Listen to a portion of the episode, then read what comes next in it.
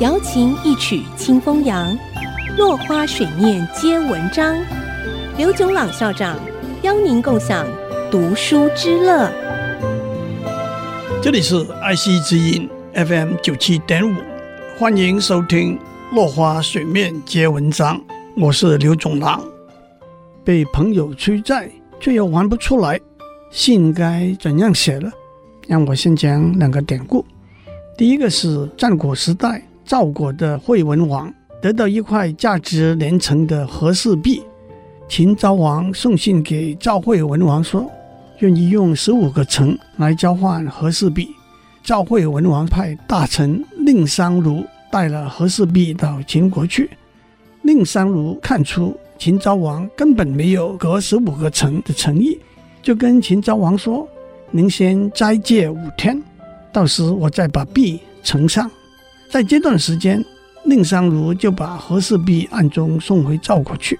然后跟秦昭王说：“您先割城给赵国，赵惠文王自然会把璧奉送过来。”秦昭王虽然大怒，但是也无可奈何，整个事情就不了了之。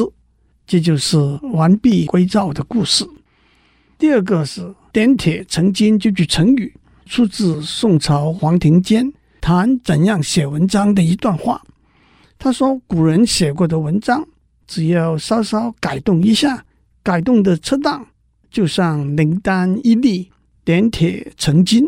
这又让我想起一个有趣的例子：宋朝王安石有一首诗，其中有称得上千古名句的一句“春风又绿江南岸”。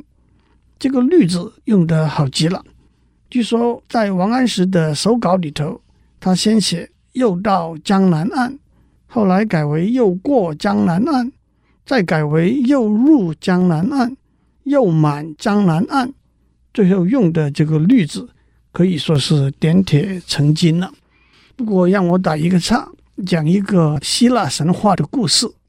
有一位名字叫做 Midas 的国王，当一位天神要赐给他一份随他选择的神力的时候，Midas 选择了任何他碰到的东西。都会变成黄金的神力，这就是英文里头 Midas Touch 可以翻成“点铁成金”这个词的来源。可是这位国王拿起水来喝，食物来吃的时候，水和食物都马上变成黄金。他还把自己的女儿变成一个冷冰冰的金的人像。最后，他请求天神收回这份神力。天神说，他可以到某一条河去洗他的双手。他的神力消失了，同时河边的沙含金的分量也变得特别高。借了债不还的信是这样写的：一开头归璧有心，点金无数，就用了完璧归赵和点铁成金的典故。接下去，我实在迫于无可如何，哪里会甘心做负债的人呢？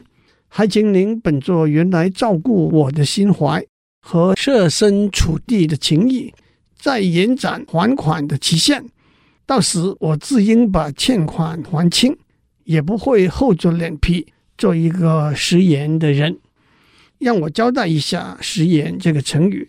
春秋时代，鲁国有个大夫叫做孟武伯，他的一个大毛病是说话不算数。有一天，鲁哀公宴请群臣，孟武伯跟另外一个大臣说：“您怎么越来越胖了？”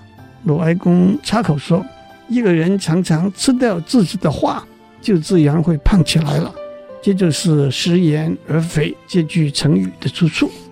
今天的时间到了，我们下次再继续聊。